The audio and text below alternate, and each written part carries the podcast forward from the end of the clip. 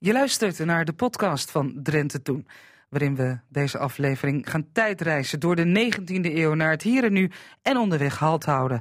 Bij een huis van stand bijvoorbeeld uit onze serie. Vanmiddag het huis Vredeveld in Assen, daar is niets meer van over. Destijds werd het onder meer bewoond door de gouverneur van Drenthe, Petrus Hofstede. Een man die zijn rijkdom graag tentoonspreidde. Er zijn beschrijvingen van, uh, van hoe hij daar woonde en hoe hij zijn feesten hield. Want ja, als commissaris, als gouverneur moet je natuurlijk wel laten zien dat je belangrijk bent en dat je mooie feesten kunt houden en dat er belangrijke mensen op bezoek komen. Dus er zijn ook wel een paar beschrijvingen van hoe, hoe mooi het hier was, dat hier overal lampionnen hingen en dat er muziek was. Dus het moet wel af en toe uitbundig uh, toegegaan zijn. Historicus Paul Brood en Henke Luning uit Assen doet vanmiddag een oproep. Die heeft te maken met duivenkooien en, heel merkwaardig, de kracht die aan zo'n duivenkooi werd toegeschreven. Ook in de volksgeneeskunde speelt die tottelduif een belangrijke rol. Uh, ja, het hielp eigenlijk voor alles, maar bijvoorbeeld voor gordelroos. Je hoefde maar onder de kooi door te lopen en eh, je was verlost van je gordelroos. Zometeen meer daarover. Verder aandacht voor het eind van de Eerste Wereldoorlog in Drenthe. De historische maquettes van Jan Abbing uit Dalen, schrijver Peter van der Velde en de oudste foto's van Assen. Er komt een mooi nieuw boek over, dat mogen wij verloten. Maar eerst beginnen we met de theatervoorstelling Gas. Tjeerd Bischoff is de gast hier in de studio. Dat is een man met veel talenten, maar hij is hier vanmiddag als toneelschrijver schrijver van de voorstelling Gas. En ik mag Tjeerd zeggen, hoop ik? Zeker. Goed, Tjeerd, van harte welkom. Zeg eerst even, voordat we beginnen, wat ronkende zinnen uit de persberichten. Een geweldige cast, daarmee brengt toneelgroep Jan Voorjaar dit najaar Gas. Een familiekroniek die geen Noorderling onberoerd zal laten. In drie episoden wordt het verhaal verteld van de gaswinning in de afgelopen 60 jaar. Ja, dat gaat over Groningen, maar het heeft ook uh, eigenlijk met het hele noorden en, en, misschien wel met heel Nederland te maken, wat dat betreft. Ja, ja het, gaat over, het speelt zich af in Groningen, maar het gaat wel over uh, provincies die een beetje zich aan de. Het gaat in algemenere zin een beetje over provincies die zich een beetje aan de randen van de van Nederland bevinden en die zich soms voelen als, uh, als wingewest. Ja. Dat zit er thematisch onder. Want uh, dit gegeven speelt denk ik in meer gebieden waar, waar mensen voelen van oh hier komen de asielzoekerscentra, hier, hier komen de windmolens, de kerncentrales enzovoort.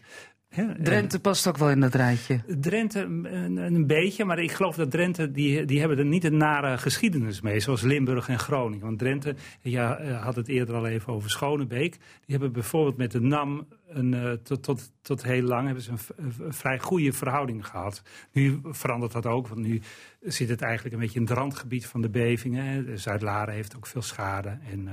ja. Voordat wij uh, daarover gaan praten, ja. eerst even het stuk, gas heet het. Um, ja, waar gaat het kort gezegd over? Het, is een familiekroniek. Het gaat over een familie die recht boven de gasbel woont en die daar een hotel hebben. En je volgt de, die familie vanaf de ontdekking van de gasbel tot nu. En daarmee is het tegelijkertijd een uh, geschiedenis van de gaswinning. Ja, jaren 60 begint het dus. Ja. En uh, ja, dat is echt groot feest. Ja, iedereen is natuurlijk blij. En uh, mensen, uh, of er is vooral mensen hopen heel erg. We gaan nu binnenlopen, we gaan rijk worden. Uh, mensen proberen hun stukjes land onder de aandacht van de NAM te brengen. Dat zit ook in het stuk. En boeren die hopen van, oh, als ze op mijn land gaan, dan ga ik daar geld voor krijgen. Um, en het wordt ook gezegd, in de kranten stonden in die tijd ook koppen van Groningen in één keer schattenrijk. Maar dat, uiteindelijk duurde een tijdje voordat indaalde dat dat gas gewoon van het land was, uh, van, van, van, het Rijk. En uh, uh, dat, dat het nog maar afwachten was wat, er dan, wat dat voor Groningen voor gevolgen had. Ja, goed, het stuk speelt zich dus af in een hotel. Dat lijkt me dan een ideaal decor waar alles samenkomt. Ja, ja dat hebben, daar zijn we ook opgekomen. Uh, oh, dat is misschien wel grappig om even te vertellen. Jeroen van den Berg, de regisseur, zijn vader, die uh, is in de 60 jaar, begin 60 jaren naar uh, Oost-Groningen gekomen om het welvaarts, welzijnswerk op poten te zetten. En die ging dan iedere avond eten. Die zat op een kamertje en die ging dan iedere avond eten in zo'n hotel. En daar trof hij dan die mannen van de NAM, die daar de hele tijd zaten. En die daar ook Sinterklaas vierden en weet ik veel wat. En dat was voor ons de inspiratie van God, we laten het zich afspelen in zo'n hotel. En dan zitten er in het begin die mannen van de NAM. En je hebt een hoteleigenaar uh, met twee dochters. Weet je, en de een wordt ongelukkig verliefd op de een. Ja, en de, de ander, nou, een buitenechtelijk ja. kind. Enzovoort. En dan hebben we die hebben die geschiedenis van de mensen die erboven wonen en de, de, de mensen die die, die gaswinning, uh, uh, uh, hoe moet je dat zeggen, die, die, de mensen van de NAM, die, die, twee, die twee groepen die hebben dan in elkaar vervlochten. Ja. Dat was letterlijk en figuurlijk. Letterlijk en figuurlijk. Want die ja. dochter die bezwangerd raakt van de hotelhouder, dat is dan van een NAM-ingenieur. Van een NAM-ingenieur die de benen neemt. En er is een andere hoteldochter die, uh, die echt verliefd is op een uh, geoloog van de NAM. Ja, nou is het heel makkelijk om in zo'n stuk, maar uh, ik zeg maar meteen erbij, dat heb jij niet gedaan, om in zo'n stuk de, de, de goede tegenover de kwade te zetten. Maar daar moeten we het zo meteen over hebben. Je hebt Ja. behandeld drie, drie tijdvakken Ja. ook, hè? Ja, het eerste tijdvak is in, speelt zich af in 1960. Als daar dan in de buurt van het hotel eh, proefboringen zijn. Hè, want ze hebben de gasbel al ontdekt, maar ze weten nog niet hoe groot die is. Dus er worden overal nog nieuwe boringen gedaan om te kijken. En er is speculatie al om. Nou, dat is het eerste deel, de- echt de tijd van hoop. Ehm, het tweede deel speelt zich af eind 70 jaren. Want in de 70 jaren is er eigenlijk eh, een economische crisis in Oost-Groningen. Dus de, de strookkarton en de aardappelmeel, dat gaat allemaal dicht. Scheepswerven ook. Dus een enorme werkeloosheid. Eh, iedereen wordt in sociale werkplaatsen eh, gestopt. eh, bekostigd met gasgeld, zullen we maar zeggen. En er is enorm veel onrust. Hè. Dat is ook de tijd van Vreemijs, die, die op dat moment in de Tweede Beetje Kamer zit. de vakbondsman Ja, ook. de Vreemijs van de CPN. En, die, die, en dan worden de volkscongressen georganiseerd. Dat is vier keer gebeurd. En dat, dat, daar verzamelen zich mensen uit alle lagen van de bevolking. En de eis is, wij willen 1 miljard van de, ga- van de gasbaten. Dat was toen al. Hè? En ook al de Leushalf, Groningen, geen windgewest. En eh, het tweede deel speelt zich af in de, de- weer- opnieuw in dat hotel. En dan is er... eh, dat is, dat is dus niet helemaal historisch. Dan vindt zich, eh, eh, speelt zich zo'n volkscongres af in dat hotel. Hè, en dan, dan, nou ja, dan ontmoeten allerlei figuren elkaar Ja. weer. Ja. Ondertussen is er glazen met, eh, met, eh, met het buitenechtelijk kind enzovoort. Nou, dat is deel 2. Dat is eigenlijk al, al eh, moment van desillusie. Eerste desillusie, maar ook, ook opsta- opstandigheid. Het derde deel speelt zich af in 2014, de tijd van de bevingen. En dan heeft ook het hotel heeft last van, van schade, of heeft schade. En de mensen lopen vast in die eindeloze procedures. En dan zien we hoe de geoloog van de NAM, waar de dochter ooit verliefd was, die komt, neemt zijn intrek in dat hotel. Die heeft vlak, voor, eh, vlak na zijn pensioen een boerderijtje gekocht in Groningen, vlak voor de bevingen begonnen. Zijn boe- boerderijtje is ook Ja. aan, aan gort. Dus die, Tuurlijk, die je wordt- zult hem, eh, eh, hebben. Ja, dus hem Ja. worden ook de ogen geopend. Dus het derde deel, eh, dat is voor de meeste mensen zal dat het herkenbaarste zijn. Dat, dat, ja, dat speelt Ja. zich af in het duur. Wij praten over de voorstelling gas. Hebben het over aardbevingsproblematiek. Dat doe ik met Tjeerd Bischoff. Hij heeft het eh, stuk geschreven. Maar Tjeerd, ja, jij draait je hand niet om voor plattelandsproblematiek. Want daar heb je veel vaker over geschreven. Hè? Eh, ja, mijn, ja, wij- eh, mijn eerste stuk dat, dat ik geschreven heb voor toneelgroep Jan Vos was over Mansholt, Sikkel Mansholt. En dat was ook een, Noorderling, hè, Groningse boer van origine, die eh, de eerste commissaris van landbouw van de EEG werd. En die later enorm, hij stond aan de... hij stond aan de basis van de ruilverkaveling, schaalvergroting. Dat, dat joeg hij enorm aan en later kreeg hij spijt daarvan. En nou, daar heb ik een toneelstuk Ja. over geschreven. Even tussendoor, ben jij zelf eh, een boerenzoon? Wat heb je met het platteland? Nee, maar ik ben opgegroeid in Eelde en dan hielp ik wel bij de boer af en toe. Dus ik ging wel als jongetje eh, eh, helpen hooien. Dat vond ik heel erg leuk. En mijn familie is ook afkomstig voor een deel uit Hoge Zand, uit het noorden. Dus ik heb wel mijn roots liggen hier.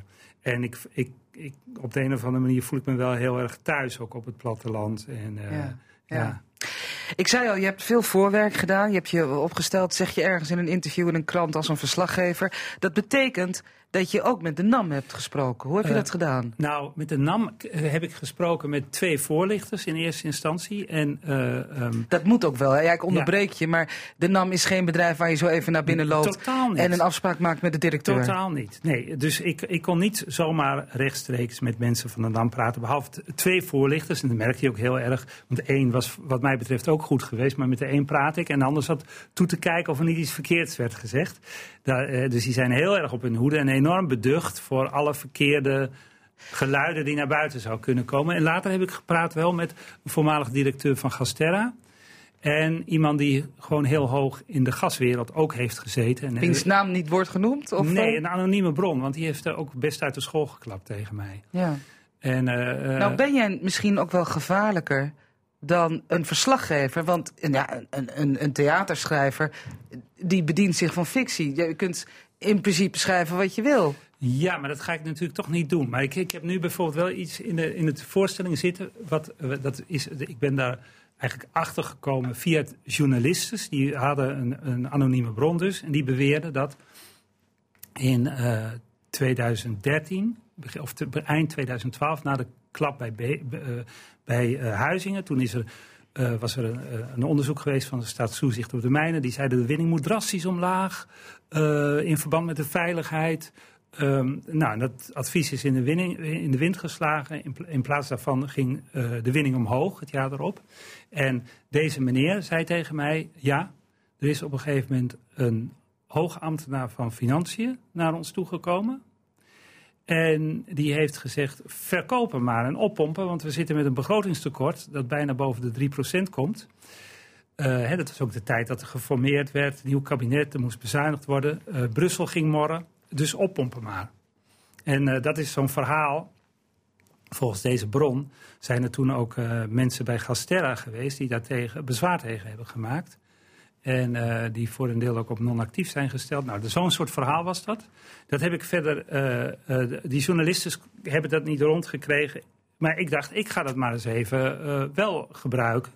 Want ik vind ik, ik, vind niet dat ik met beschuldigingen mag komen die helemaal van de pot gerukt zijn. Maar ik denk, zolang er zoveel geheimzinnigheid is, want, want daar stuit je steeds weer op. En dat is ook natuurlijk. Weet, bij de NAM. Ja, bij de NAM, maar bij die, dat hele gasgebouw. En bij de overheid ook. Weet je, je hebt. Dat, dat, is, dat is het krankzinnige ervan. Dat er is gewoon geen goede controle op. Het is, gaat om een van de grootste inkomensbronnen van de overheid.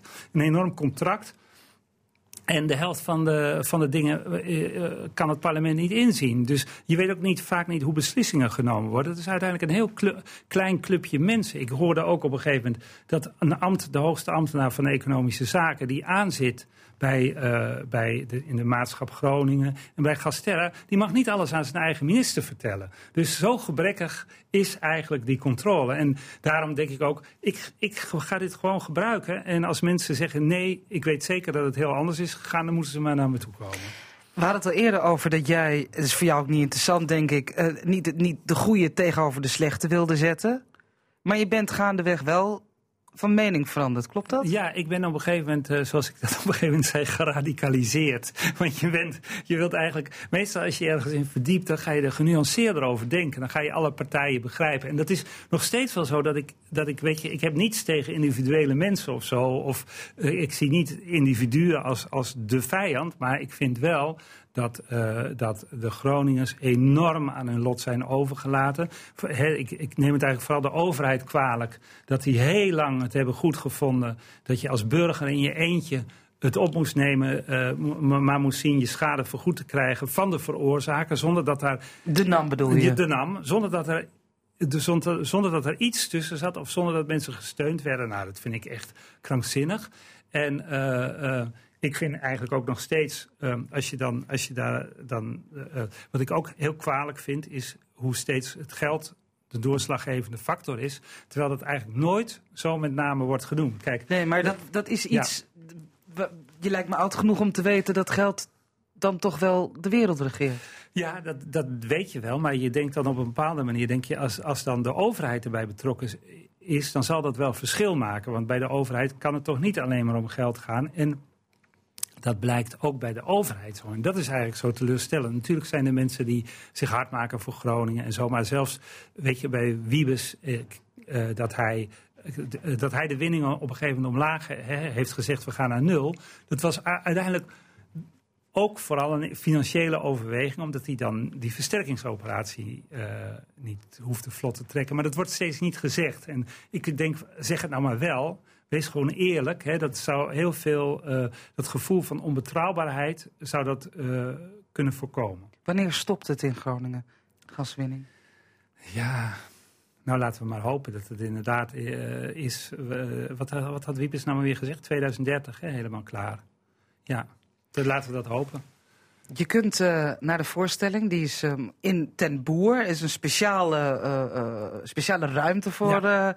opgericht. Maar daarna komen jullie naar Zuid-Laren. Ja. Is daar nog een reden voor? Nou, wij, wij dachten, wij, wij, wij, hebben ook veel publiek hier in Drenthe zitten. En we dachten in het randgebied bij Zuid-Laren en zo. En de omgeving is ook heel veel schade. Dus dat is voor ons een interessante plek om ook naartoe te ja. gaan. Een waarschuwing die misschien niet op zijn plek is, want ik heb over gelezen dat het heel erg meevalt, maar het is een lange zit. Het is, het is een lange voorstelling, maar we krijgen steeds weer te horen, het verveelt geen moment en mensen genieten er enorm van. Het klinkt, ik, hij, hij heeft net een verhaal gehouden wat natuurlijk ook heel politiek is, maar er is ook heel veel te lachen en mensen moeten er ook vaak om huilen. Dus nou. Wat wil je nog meer? Ja, ik bedoel, het, het is een meeslepend verhaal. Goed. Uh, Gast te zien vanaf zaterdag 1 december, half acht is het in Zuid-Laren. En uh, jullie zijn daar uh, tot met de 30ste, dus de hele maand. Ja. Tjeerd Bischoff, dankjewel voor je komst. Old Nijs.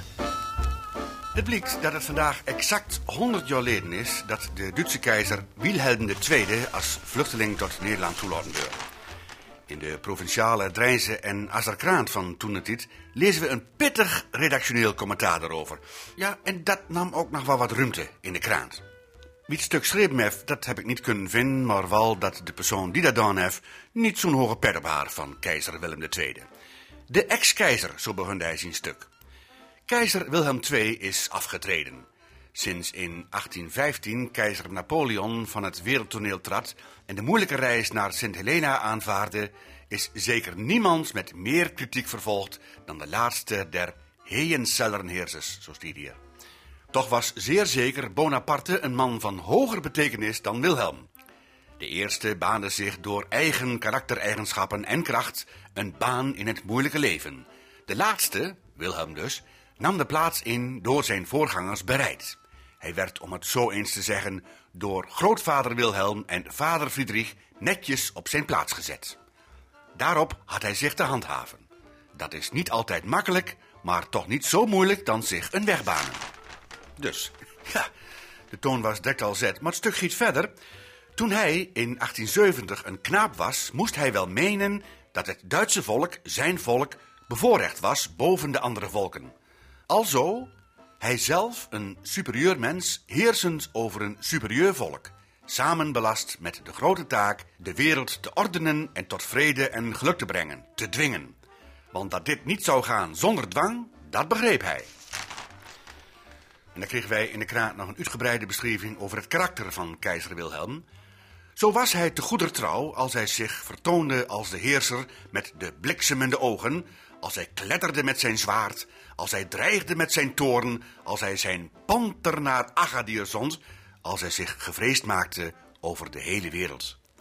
Vredekeizer, zo noemde hij zich, en toch dreef hij tot steeds groter wapening te land en ter zee, en was zijn ernstig streven naar verhoging van industriële welvaart van Duitsland geen ander dan om door vermeerdering van welvaart de weermacht te vergroten.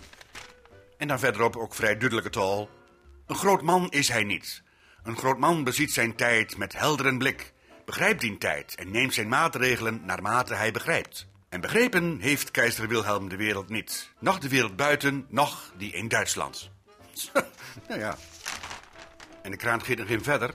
Zo'n magistraat kan in den grond een goed mens zijn, die trouw en eerlijk zijn plicht doet, die ruim intekent op lijsten en ook heimelijk veel goed doet, maar hij hoort in een andere wereld thuis dan die welke gaat worden. Wilhelm II zou een groot man geweest zijn in een andere tijd. In deze tijd is hij het niet. Nu alleen werd hij de keizer omdat de omstandigheden hem dit maakten en hij zich dertig jaren lang op dit standpunt heeft weten te handhaven. Thans is hij gevallen. Hij behoort niet meer tot het heden, hij is weggezonken in de geschiedenis.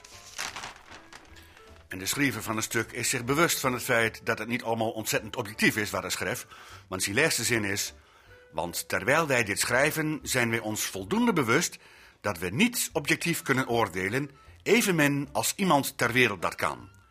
Toch is hij beschouwing waard. Zo eindigt het stuk. Dus vluchtte keizer Wilhelm II naar Nederland. En bij vluchten denk ik altijd dan uh, gezwind wegwezen. Zo niet keizer Wilhelm, die vluchtte zogenaamd met alle egaars per trein naar Nederland. Want zo lezen we in de krant... De stationschef van IJsden heeft den keizerlijke trein in twee gedeelten uit Vissé gehaald. De trein bestaat uit negen keizerlijke wagens en nog een vijftal wagens voor het personeel. De tien auto's zijn in een goederentrein geladen en vertrokken later. De nieuwsgierigheid van het volk was kolossaal, doch allen werden door marechaussees op afstand gehouden. Generaal van Heuts schijnt geweten te hebben dat de keizer zou komen en heeft alles voorbereid. Tja, dan vlucht hij met 14 treinwagons en ook nog een goederentrein vol met 10 auto's. Doe dat maar eens stiekem. Jan Abbing uit Dalen bouwt op een schaal van 1 op 24 maquettes van historische panden uit Dalen en omgeving.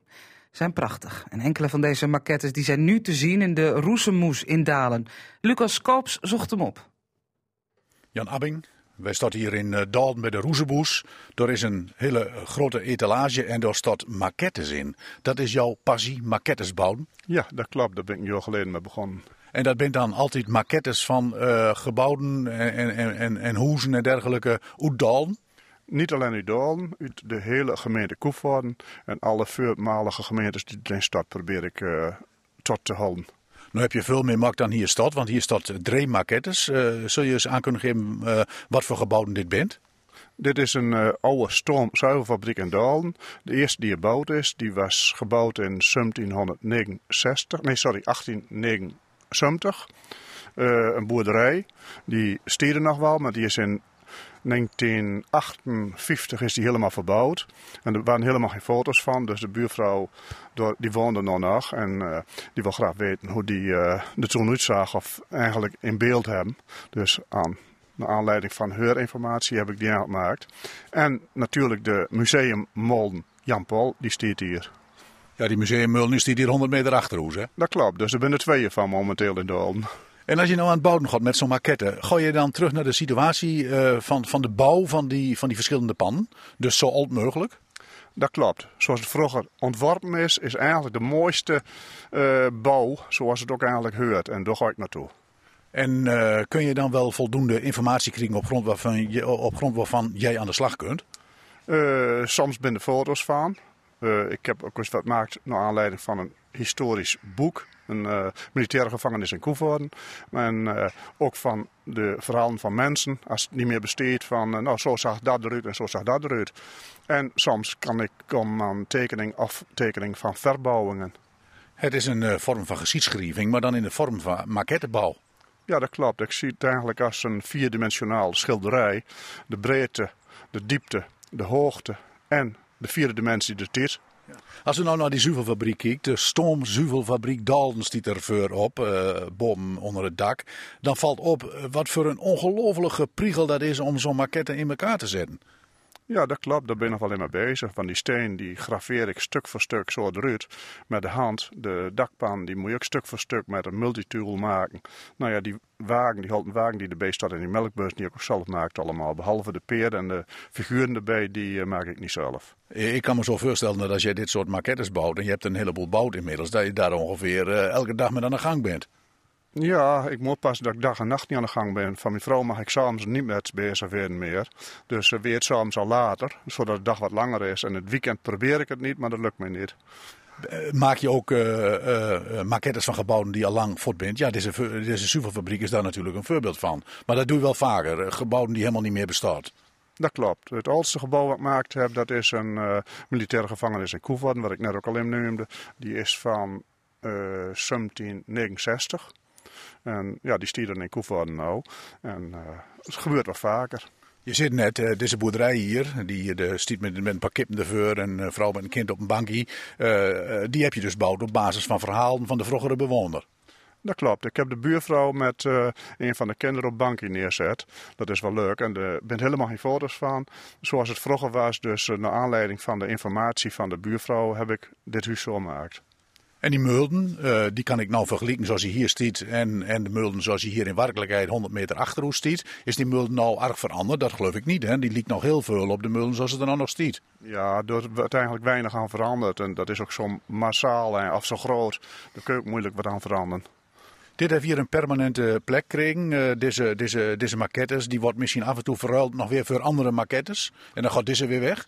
De bedoeling is dat ze hier een tijd lang staat en dat ze dan weer verwisseld wordt met andere maquettes en dan liefst Udal. Ik heb nog wel een aantal, of nog, nog Udal, dus we kunnen nog wel in een postje vuur. Maar heb je ook nog gebouwde uh, panden in Dal waarvan je zegt van dat ga ik binnenkort ook nog maken? Dat klopt. Hof, ja, maar wat dan? De Hofweg 50, daar woonde vroeger de familie Kaspers.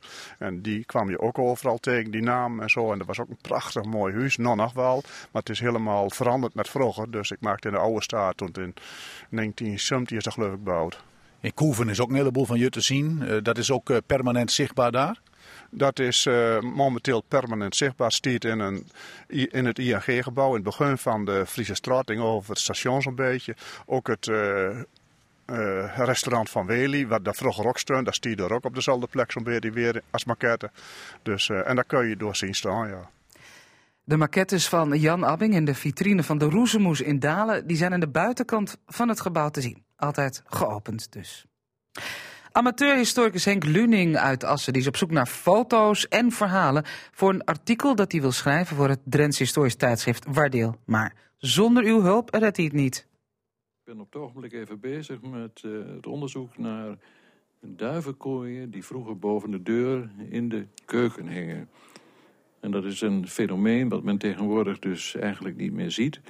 Maar vroeger had uh, ja, bijna ieder, misschien te veel gezegd, maar bijna ieder had een uh, tottelduif in de kamer.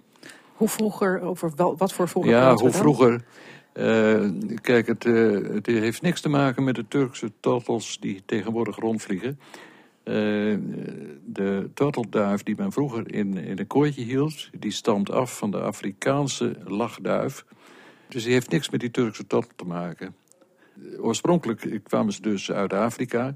Het is al een heel oud fenomeen oude schilders. Uh, bijvoorbeeld Jan Steen, die had er dus een uh, handje van om zo'n duivenkooi uh, te schilderen. Dus op zijn schilderijen treffen ze al aan hier in Nederland. En dan hingen ze vaak aan de zolder, aan een touw, in een kooi die van, van tenen gevlochten was. En pas later, dan komt die kooi die komt tegen de wand aan. En dan wordt het dus een houten huisje. En wat was het praktisch nut daarvan? Nou, het praktische nut is, dus in de eerste plaats is het gezellig, hè, dat het beestje is wat koert. Uh, het gaf ook aan, als er iemand binnenkomt, dan begint die duif te koeren. Dus als je even niet in de kamer bent, dan... Oh, er is iemand in de kamer. Uh, ze gaven ook het weer aan. Althans, dat dacht men natuurlijk. Hè. Als de duif onrustig was en, en door de kooi fladderde of veel koerde... dan werd het de volgende dag toestig en boezig weer zoals men dat noemde. Of er kwam onweer. Dus het was ook een weervoorspeller. En eh, ook in de volksgeneeskunde speelt die tottelduif een belangrijke rol. Uh, ja, het hielp eigenlijk voor alles, maar bijvoorbeeld voor gordelroos. Je hoefde maar onder de kooi door te lopen en eh, je was verlost van je gordelroos. Oh, dat is wel wonderbaarlijk, ja. Ja, het ging dan over op de duif. Uh, dus zo zijn er allerlei dingen. Maar voornamelijk is natuurlijk de gezelligheid. En, en uh, bijvoorbeeld uh, aan de Steendijk in Assen, daar was een kroeg. En die had twee kooien in zijn gelachkamer. Uh, eentje daar zat een nachtegaal in en de andere zat dus een tortelduif. En die tortelduif, die, zat hij die nou met z'n twee of zat hij in een eentje in de kooi? er waren mensen die hadden er eentje. dan moest je dus een doffer hebben, want die koert meer dan een duivin. Maar uh, je kon er ook twee in doen. Maar ja, dan moest die, die kooi die moest wel wat groter zijn. Dus als je grote kooi tegenkomt, dan is die voor twee bedoeld. Maar ook voor twee kun je er nog altijd één in doen. Wanneer is dat gebruik opgehouden? Nou, het heeft geduurd ongeveer uh, tot de oorlog. Dan uh, lijkt het ineens op te houden. Het heeft ook met de oorlog te maken. Uh, ook de Duitsers die verboden het het houden van duiven. En daar vielen zelfs uh, tortelduiven onder. En daar was men, men mocht ze wel houden, maar dan was men verplicht om uh, lid te worden van de sierduivenvereniging. Nou, en dat kost ook weer geld, dus dat deed men ook niet. Dus in de oorlog zijn er heel veel van die duivenkooien verdwenen. Uh, ja, vaak bij het oud vuil. En er zijn dan nog maar enkele over. En ik ben dus op zoek. wie heeft nou nog zo'n kooi in huis en wie heeft er nog een vogel in? Of wie weet iets over de kooi die vroeger in de familie zat? Daar ben ik naar op zoek eigenlijk. Alles wat mensen uh, nog weten, maar ook afbeeldingen, foto's. Nou, ik ben uh, speciaal op zoek naar fotomateriaal van zo'n duiventil boven de deur. Buiven, duivenkooi moet ik zeggen, want duiventillen dat, die staan buiten. Hè? Ja, ja. ja. Want daar is merkwaardig weinig van te vinden dus. Uh, in de Drentse literatuur vind je er praktisch niks over. Uh, wel soms uh, even een opmerking over het weer. Of dat het dus goed is voor gordelroos. dat soort dingen vind je soms even vermeld. Maar er is geen literatuur over in Drenthe. Er is wel een, een, een, landelijke publicatie van Jan Luijs en een Duitse mevrouw. En die hebben dat gedaan voor Duitsland, voor Nederland en voor België. Ja, en het is ook wel iets wat in Drenthe een gebruik was. Mensen hadden dat. Ja, zeker. Uh, er moeten er honderden zijn geweest. Er, er moeten ook honderden bij het oud vuil zijn gegooid. Maar ik heb ook honderden die verkocht zijn, op boeldagen of te koop aangeboden. Dus ik heb ook wel namen. Uh, maar ja, goed, ik wil graag afbeeldingen. Ja. en waar kunnen we met die afbeeldingen heen? Nou, ik wil heel graag, eh, wanneer iemand iets heeft, vooral foto's, dat men mij even belt in Assen. Uh, er staat maar één luning in het boek. 315133. 315133. Ja. En daarvoor 0592. Even bellen als je een mooie foto hebt van een duivenkooi ja. boven ja. in de keuken. En er staat maar één luning in het boek, dus het kan nooit missen. Alle foto's die kant uit. Bedankt, veel succes. Ik hoor graag hoe het verder gaat. Ja, dank je. Nou, dat vertellen we u dan. U hoort een bijdrage van collega Lydia Tuinman in gesprek met Henk Luning. Nou, als het allemaal een beetje te snel ging, mail ons drentettoen.rtvdrenthe.nl of kom eens langs aan de Bijlenstraat 30 of bel gewoon RTV Drenthe. Wij gaan praten over assen gefotografeerd. Ja, niks bijzonders zult u denken. Maar het gaat hier om een, een, boek dat binnenkort verschijnt. 16 december, als ik het goed heb. Waarin de oudste foto's van assen staan. En dat is wel bijzonder. Bij mij aan tafel een van de verantwoordelijke auteurs en samenstellers, Martin Hiemink uit Assen. Martin, goedemiddag. Goedemiddag, Sophie. Voor de volledigheid, je hebt het samengemaakt met Mark Goslinga. Maar jij doet uh, bij ons vanmiddag het woord. Ja. ja. ja. En Mark uh, luistert thuis mee. Denk ik. Ja, ja, ja, goed. Zeg, jullie hebben elkaar gevonden in de fotografie. Jij als, als nou ja, eigenlijk als, als, als stadshistoricus zo'n beetje. En, en Mark als, uh, hij werkt bij het Trends Archief als uh, fotografiedeskundige. Ja, conservator daar van de hele fotoafdeling. Ja, ja, ja. ook heel belangrijk. En ja. nou ja, goed, over rechten en dergelijke zullen we het nu maar eventjes niet hebben. Is allemaal geregeld. Ja, voor het boek bedoel je? Ja, of, ja, ja, ja, ja, het is allemaal, ja... Nee, goed. Maar dat is een ander, uh, dat is een ander programma of een andere keer, uh, ja. Martin. Wij beginnen, uh, laten we gewoon bij het begin beginnen, ook van het boek. een uiteenzetting over Assen in de tweede helft van de 19e eeuw. En dat is zo'n spannende helft van de eeuw om in te leven. Vooral zo tegen de eeuwwisseling aan. Want er gebeurt van alles. En er gebeurt van alles voor het eerst. Wegen worden aangelegd. Ja. Huizen worden verwarmd en verlicht. Huizen worden gebouwd. Er komen winkels. Um, heb jij dat ook zo ervaren toen je dat stuk schreef? Wat moet dat een spannende nou, tijd geweest zijn? Nou ja, de, de, de spanning uh, zie je niet zozeer in de, uh, in de foto's eraf. Want dat zijn natuurlijk mooie romantische plaatjes vaak hè, die mensen dan schieten. toen ze eenmaal dat onder de knie hadden, de fotografie. Maar ja, het, het, speelt altijd op de achtergrond mee. En echte armoede bijvoorbeeld, die is ook geweest in die, in die jaren. En die, die hele uh, landbouwcrisis hè, de jaren tachtig uh, van de 19e eeuw... Die, die, heeft, die is ook afgespeeld. En, ja, goed. Er gebeurt heel erg ja, veel. Het is een hele veel. dynamische ja. tijd. En wat dat betreft, voor de mensen die denken het gaat weer over Assen. Assen is daarin natuurlijk uh, nou ja, een van de vele uh, middelgrote, ja. kleine, middelgrote steden hè, in Nederland waar hetzelfde gebeurt. Ook uh, in het noorden. Um, je hebt heel wat observaties daarin staan in dat eerste hoofdstuk van mensen die de stad bezoeken. En die zijn allemaal blij verrast. Ja, ze, ze zijn aan, hè, uh, een mooi voorbeeld vind ik uh, Henri Havard uit Parijs. Hè, die, die, die wandelt met zijn vriend door Nederland in de jaren 70 van de 19e eeuw. En dan, ja, die neemt alle tijd en die uh, zegt een, een wijtas over de schouder. Keurig in zo'n zo'n driedelig pak, hoedje, zo'n een lorgnetje, weet ik. Hè. En dan wandelen ze. En het mooie is, hij houdt daar een, een logboek of een dagboek van bij. En dankzij dat dagboek, wat uh, enkele jaren later uh, is uitgegeven, in Parijs, in het Frans eerst natuurlijk, en daarna vertaald, uh, weten wij hoe hij Nederland ervaren heeft. En hij komt op een dag komt hij in Assen aan. En dan, ja, hij weet niet wat hij moet verwachten. Stad. En hij denkt aan stadswallen en grachten enzovoort. En niks van dat alles. Hè.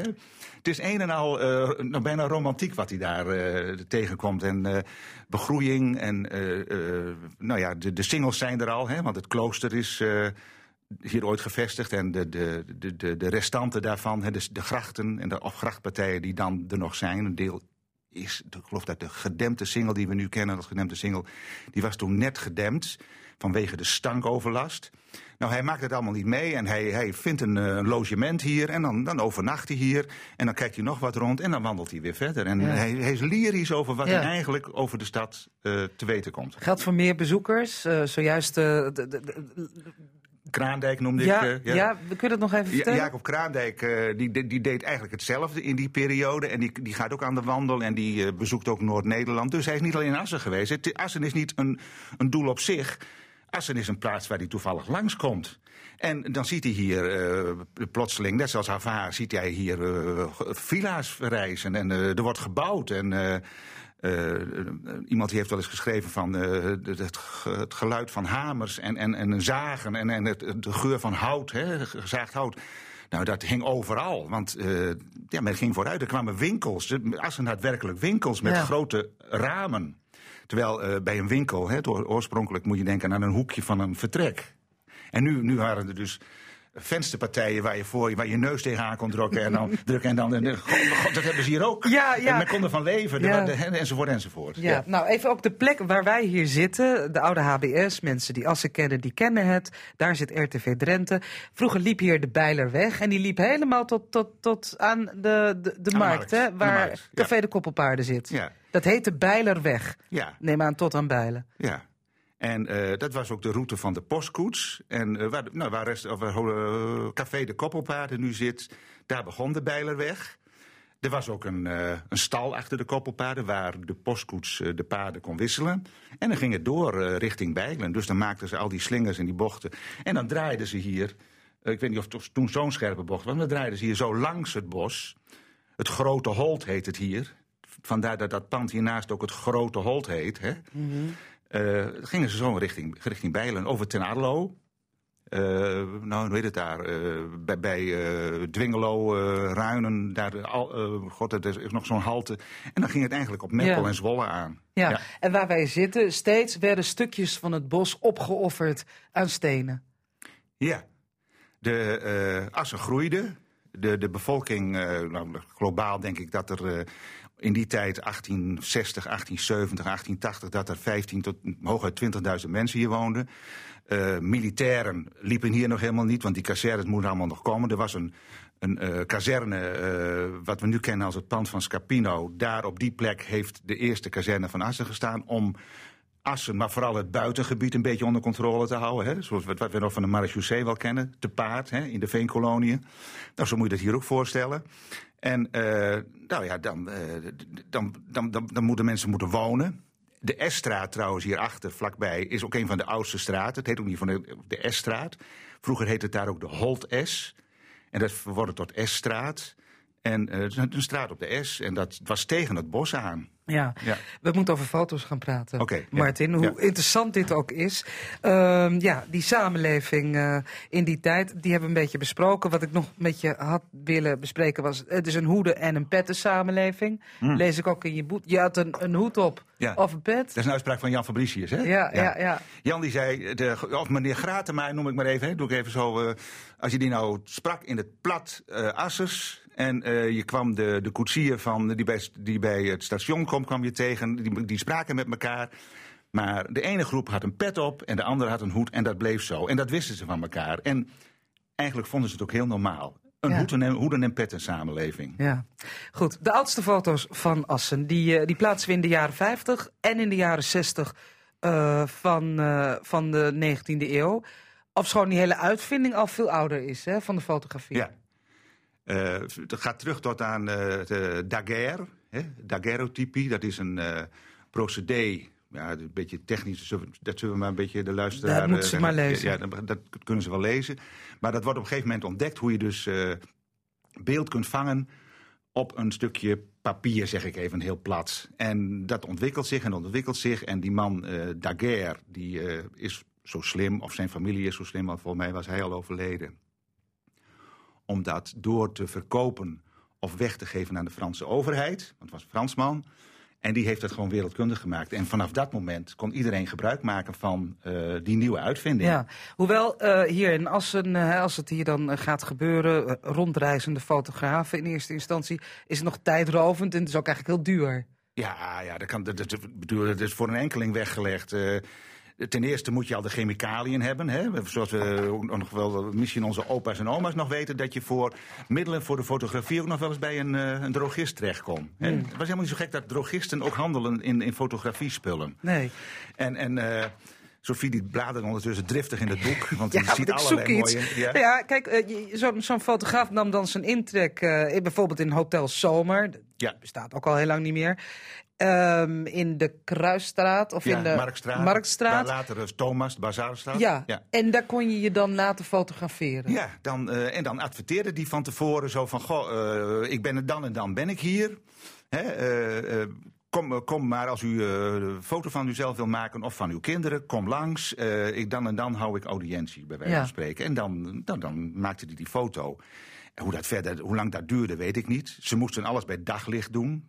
Geen flits. Dat, we zien nog wel eens in van die oude films dat ze met die, met die dingen, eh, die, die steken ze dan in de lucht en dan wordt het bijgelicht. Maar het, allemaal, moest allemaal in- met daglicht gebeuren. En dan vertrokken ze weer na Ja. twee dagen. Ik zit hier met Martin Hiemink, een van de auteurs en samenstellers van het boek Assen gefotografeerd. En dan hebben we het over de oudste foto's van Assen. Of de oudst bekende, Martin. Want ja, je weet natuurlijk niet wat de tand destijds wel en niet doorstaan heeft. Je zult, ja, precies. Je zult altijd zien, en eh, we hebben ook al een selectie moeten maken. Hè? Want er kan, overdrijf ik niet, er kan zo nog een boek van deze omvang kan ernaast. Kunnen we zo maken. Zoveel foto's zijn er.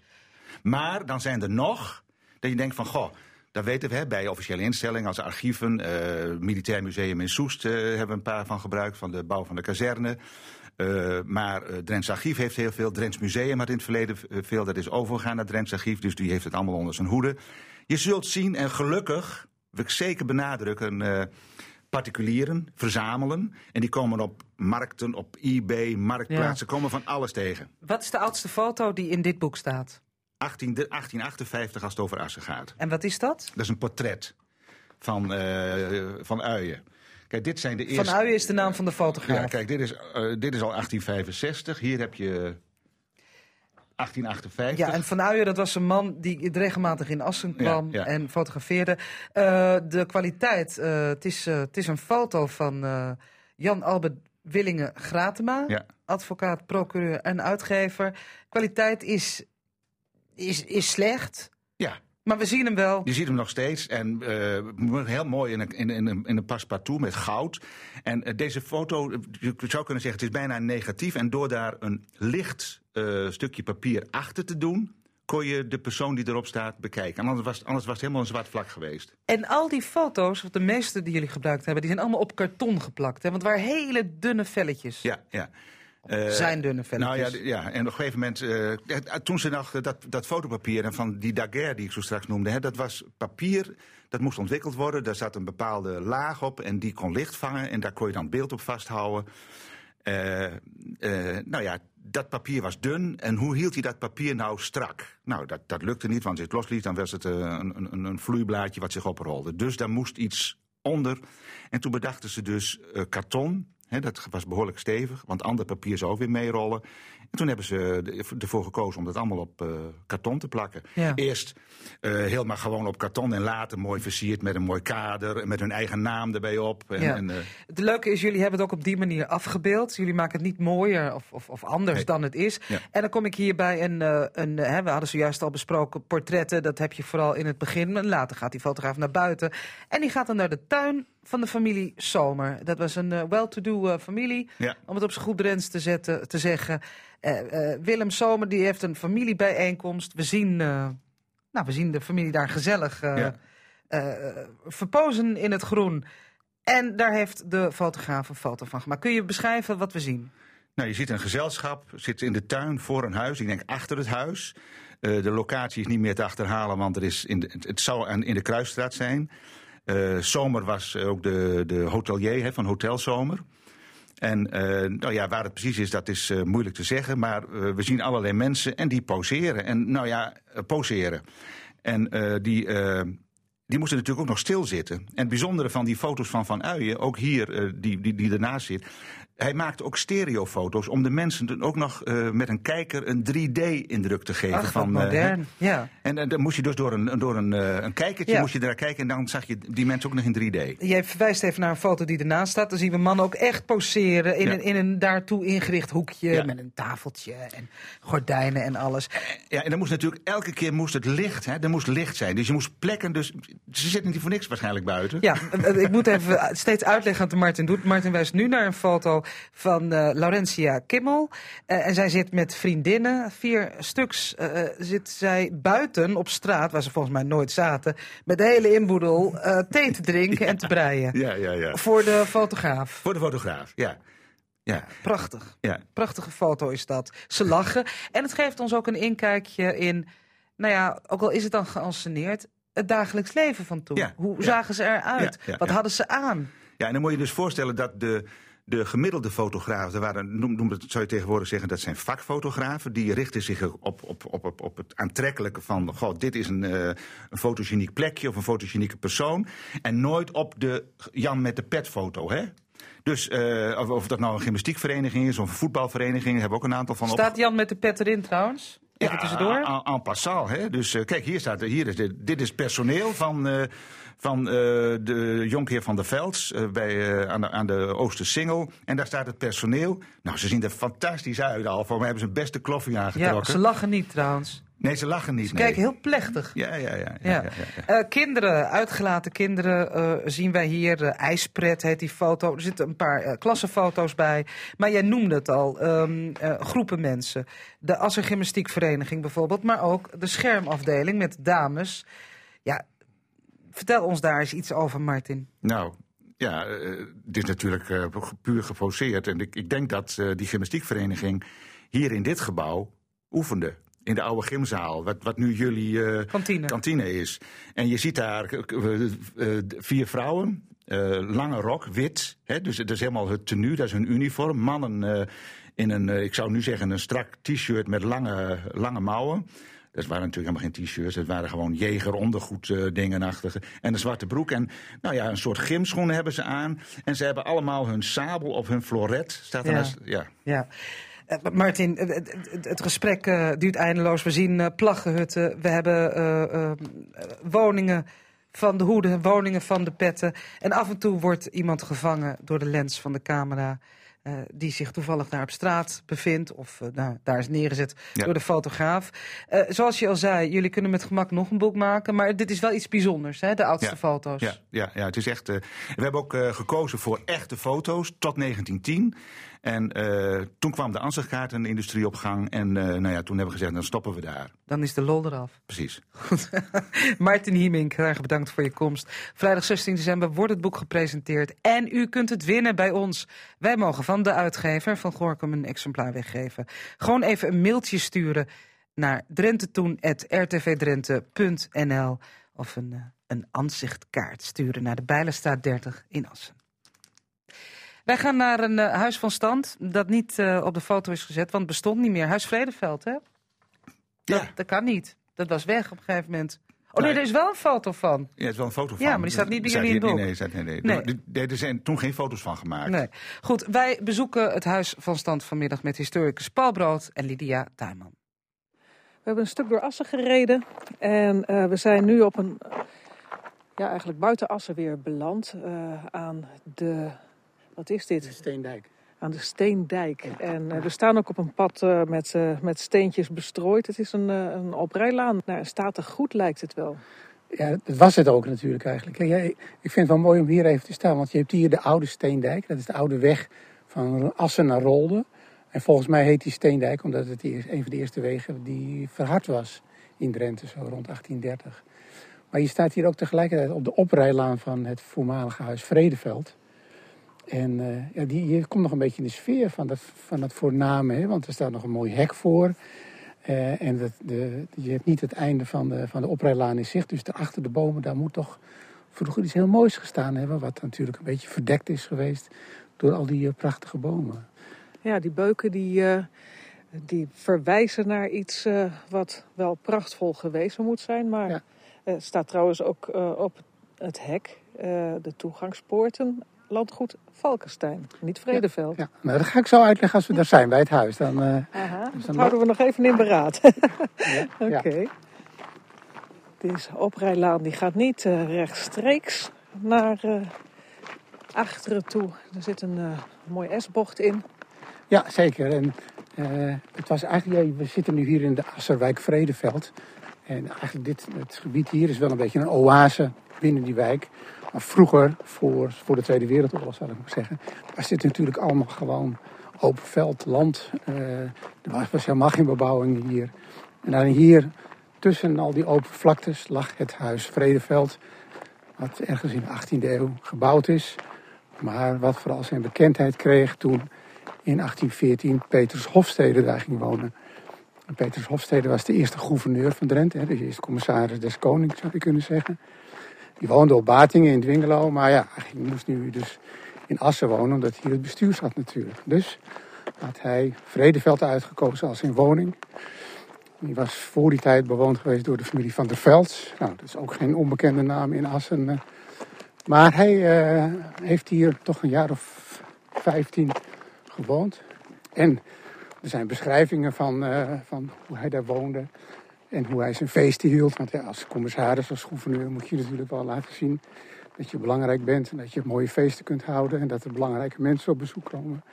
Dus er zijn ook wel een paar beschrijvingen van hoe, hoe mooi het hier was, dat hier overal lampionnen hingen en dat er muziek was. Dus het moet wel af en toe uitbundig uh, toegegaan zijn. In welke tijd was dat? Hij heeft hier van 1814 tot 1831 gewoond. Dus de eerste jaren van ons koninkrijk. Het is eigenlijk uh, eh, 200 jaar geleden ongeveer. En toen wisten ze dus ook al van, uh, van feestjes geven? Zeker wisten ze dat. Uh, en nou, als je belangrijk bent in Assen, en er zoveel andere waarden niet, dus je, bent, je steekt gewoon met je hoofd boven het maaiveld uit, dan moet je dat ook een beetje laten zien natuurlijk. Kijk, en nu komen we al aan, nou, een paar minuutjes wandelen, op de plaats waar het huis gestaan heeft. En de gemeente Assen heeft het heel mooi gedaan. Want de contouren van het huis zie je nog keurig aangegeven. Oh ja, een soort opgestapelde bakstenen, een soort muurtjes die aangeven dat er... Uh... Kijk hoor, hoe moet ik me dit nu voorstellen? Daarheen lopen zo. Hè? Ja. even hierheen lopen rondom de... We rijden eigenlijk nu op het pad waar de koetsen uh, ratelden voor het huis en stopten niet voor het huis. En hier heb je dus toch een overzicht van hoe groot het huis al was. En dat was best wel groot. En er zijn ook wel foto's bewaard gebleven uit later tijd. Dat het ook vrij hoog was. Dus hier heeft echt wel een behoorlijk huis gestaan. Ja, dat was uh, niet al te kinderachtig. En ik kan me ook voorstellen, als je hier dan aankwam rijden uh, met, je, met je mooie koets om naar dat uh, partijtje te gaan, dat je hier dan ook nog wel in stijl wel werd ontvangen. Ja, zeker. Ja hoor, dat is echt een mooi, mooi groot huis. En het zag er ook mooi uit. Als je de plaatjes in het boek Huizen van Stand ziet, daar hebben we nog een foto ook over opgenomen dat het echt een behoorlijk groot huis was. Um, maar zoals zoveel huizen van stand uh, is het er niet meer? Nee, nee, toch heeft het er nog wel heel lang gestaan hoor. Maar dat kwam niet door Hofstede. Hofstede is in 1831 vertrokken. Toen kwam er een nieuwe commissaris en hij is naar Groningen vertrokken. En na wat jaren kwam daar Augustinus van Valkenstein te wonen. Uh, en, uh, dat, en die was getrouwd met mevrouw Aubry d'Arancy. En dan, dan gingen er over die twee mensen al prachtige verhalen. Uh, Augustinus van Valkenstein zou de zoon zijn geweest van een vrouw en een katholieke geestelijke. En uh, zijn vrouw zou zelfs de bastaarddochter van koning Lodewijk Napoleon zijn geweest. Nou, als je met dat soort verhalen in Assen aankomt, dan weet je al, uh, nou, dan wordt er over je gepraat natuurlijk. Nou, er is uitvoerig historisch onderzoek gedaan en geen van beide is helaas waar. Maar het geeft wel, het is natuurlijk wel een mooi verhaal. Morgenavond organiseert de historische vereniging Roon een avond helemaal in het teken van het 100ste geboortejaar van de schrijver Peter van der Velde. Collega Lucas Koops die ging op bezoek bij Ep Krijten en Anne Ananias van die historische vereniging. Ik ben op eh, bezoek bij de historische vereniging Roon en ik praat eh, in het eh, prachtige onderkom van deze historische vereniging met Anne Ananias en Ep Krijten. Anne, jullie pakken nogal uit met betrekking tot Peter van der Velde. Wat is de reden daarvan? de reden daarvan is omdat we dit jaar het vieren dat Peter van der Velde in 2018 100 jaar geworden was. Dat is helemaal jammer genoeg niet beleefd. Maar op 5 februari 2018 eh, was het dus 100 jaar geworden. En daarom gaan we dus dit hele jaar aandacht besteden aan Peter van der Velde. Ja, want in 2018 uh, app, is er al heel veel georganiseerd rond uh, Peter van der Velde. Ja, dat is ook meer in het kader van het culturele erfgoed 2018. Dus het toeval wil dat die man dus nu dit jaar uh, 100 jaar zal worden. Dus er zijn diverse activiteiten minder al op touw gezet met veel belangstelling. Dus kennelijk spreekt dat ieder en ieder wel aan. Het past dus ook wel bij de historische vereniging. Uh, er is op een gegeven moment een commissie in het leven geroepen om, het jaar van de, om 100 jaar Peter van der Velde voor te bereiden. En toen hebben ze de historische vereniging uit, uitgenodigd. En dan kunnen wij natuurlijk geen nederig zeggen, want de man was en oprichter en voorzitter van onze eigen vereniging. Dus dat was prachtig dat we door met kunnen doen. En dat doen we met plezier. En we pakken op 12, uh, 12 uh, november, dan denken we dat we dus dat hele geslaagde en gezellige avond van kunnen maken. Met, uh, maar er is dus ook een hele directe betrokkenheid West uh, van ja, Peter van der Velde bij de historische vereniging. Zeker weten. Peter van der Velde was in uh, onze vereniging, die bestaat 40 jaar. 40 jaar geleden was er een, een groepje mensen onder aanvoering van Peter van der Velde. Juffrouw van Balsvoort en nou, Henrik Assis. Ik doe het niet meer uit mijn hoofd, maar ik mis er nog één. Maar in ieder geval, die hebben dus gemeen om een historische vereniging op te richten. En en daar was Peter van der Velde eigenlijk wel de, de voorvechter van. Goed, uh, uh, Anne, even achter jou. Daar stiet uh, iets bijzonders tegen de wand aan. Daar stiet cabaret de bekkentrekker. En ik noem dat altijd een vaandel, maar ik geloof dat het anders heet, hè? Ze hebben daar inderdaad een andere norm voor. En dat is een banier, is dat. En dat gebruikten ze inderdaad, het cabaretgezelschap de bekkentrekker. Die gebruikten dat volgens ons in hun sketches. Ja, ja en Peter van der Velde was ooit de grote man van de bekkentrekker. Peter van der Velde was inderdaad de animator van de bekkentrekker. Hij schreef en uh, hij bedacht van alles. En uh, hij was medeoprichter. En hij had zelfs een naam bedacht van de bekkentrekker. Ja, wat is dat voor een naam? De bekkentrekker. Dat is toch wel een beetje een aparte naam, of niet? Eh, zeker weten, maar het, dat is het Drentse sle sleedoorn.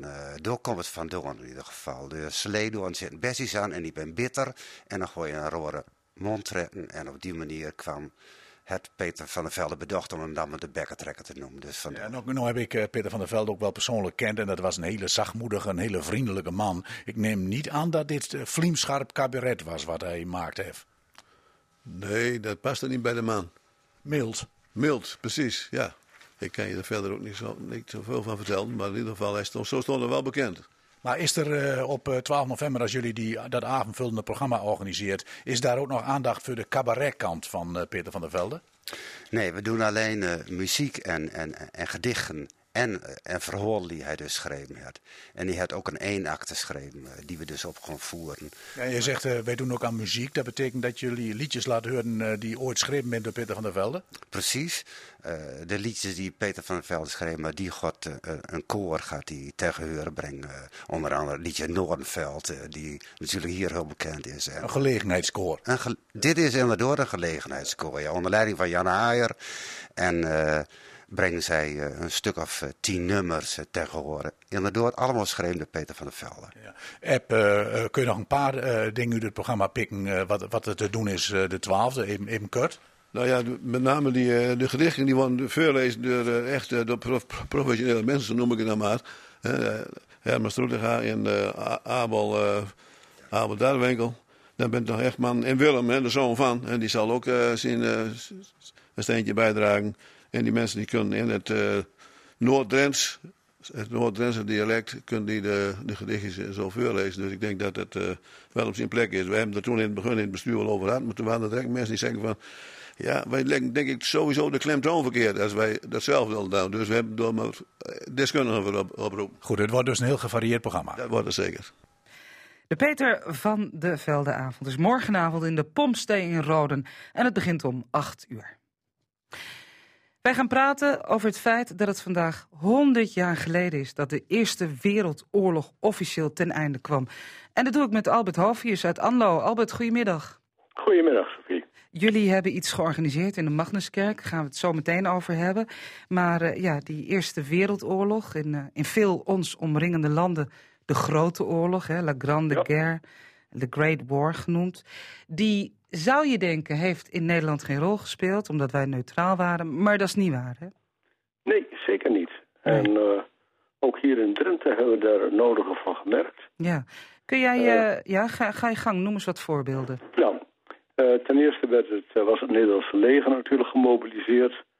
En tegenwoordig horen we wel eens wat klachten over de slechte uitrusting van het Nederlandse leger. Maar het was natuurlijk destijds helemaal abominabel. Hmm. En bij de eerste winter en zo klaagden de mannen over uh, kou.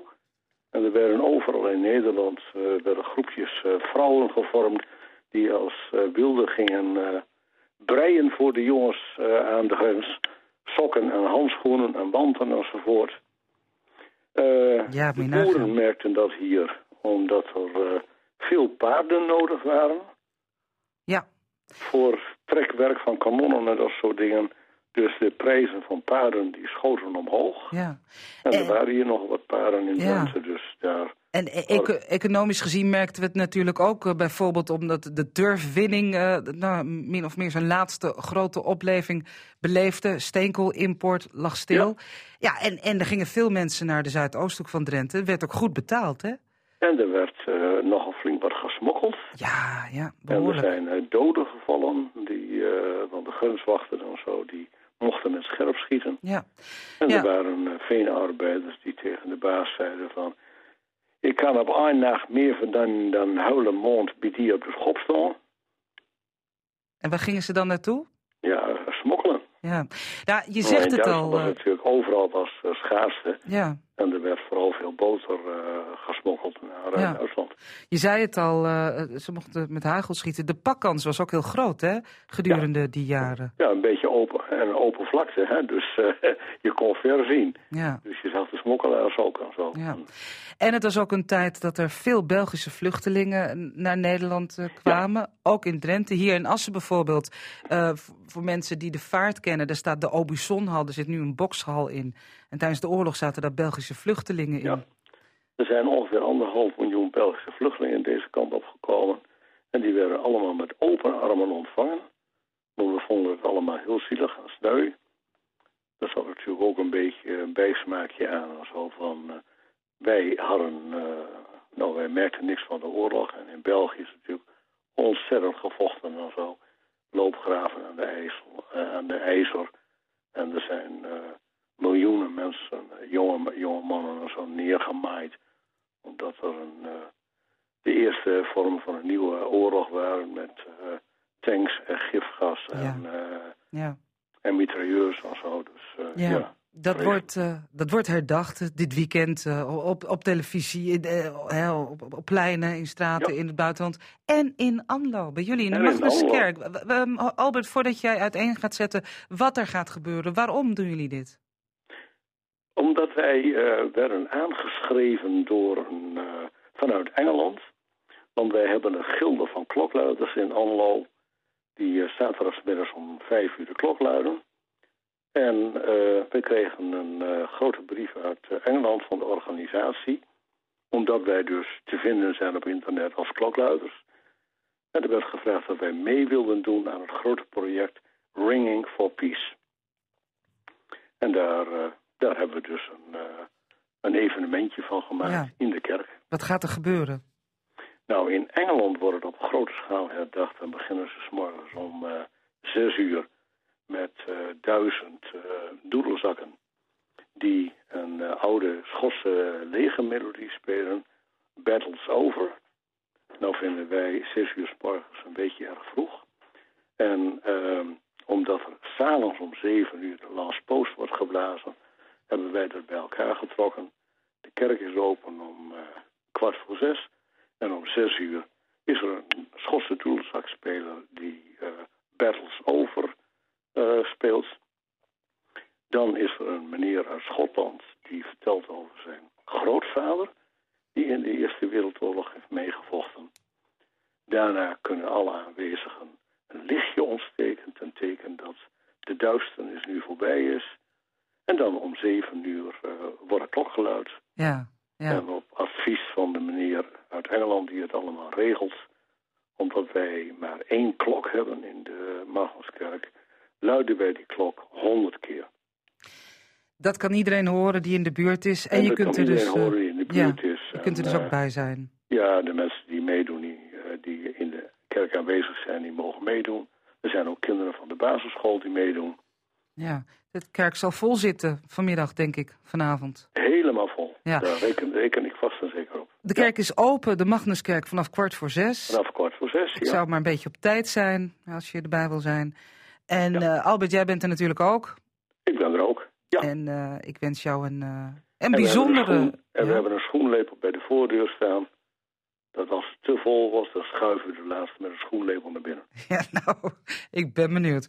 Albert, ik wens jou eh, een bijzondere bijeenkomst daar in de Magnuskerk in Anno. En dankjewel dat je met ons even besprak hoe Drenthe daar toch veel mee te maken had met die Eerste Wereldoorlog. Dankjewel. You, dankjewel. Dan eh, wil ik u graag nog vertellen dat eh, ook op TV Drenthe er aandacht aan wordt besteed. Jawel, om 11 minuten over 5 vanmiddag wordt een, eh, een uitzending getiteld Drentse verhalen van de Eerste Wereldoorlog uitgezonden. Ieder uur herhaald. Kunt u naar kijken op TV Drenthe. Bedankt voor het luisteren naar de podcast van Drenthe Toen. Als je tijd hebt en zin, geef ons eens een sterretje. En luister ook eens naar de andere podcasts van Radio Drenthe, zoals die van Cassata of de Sportcast.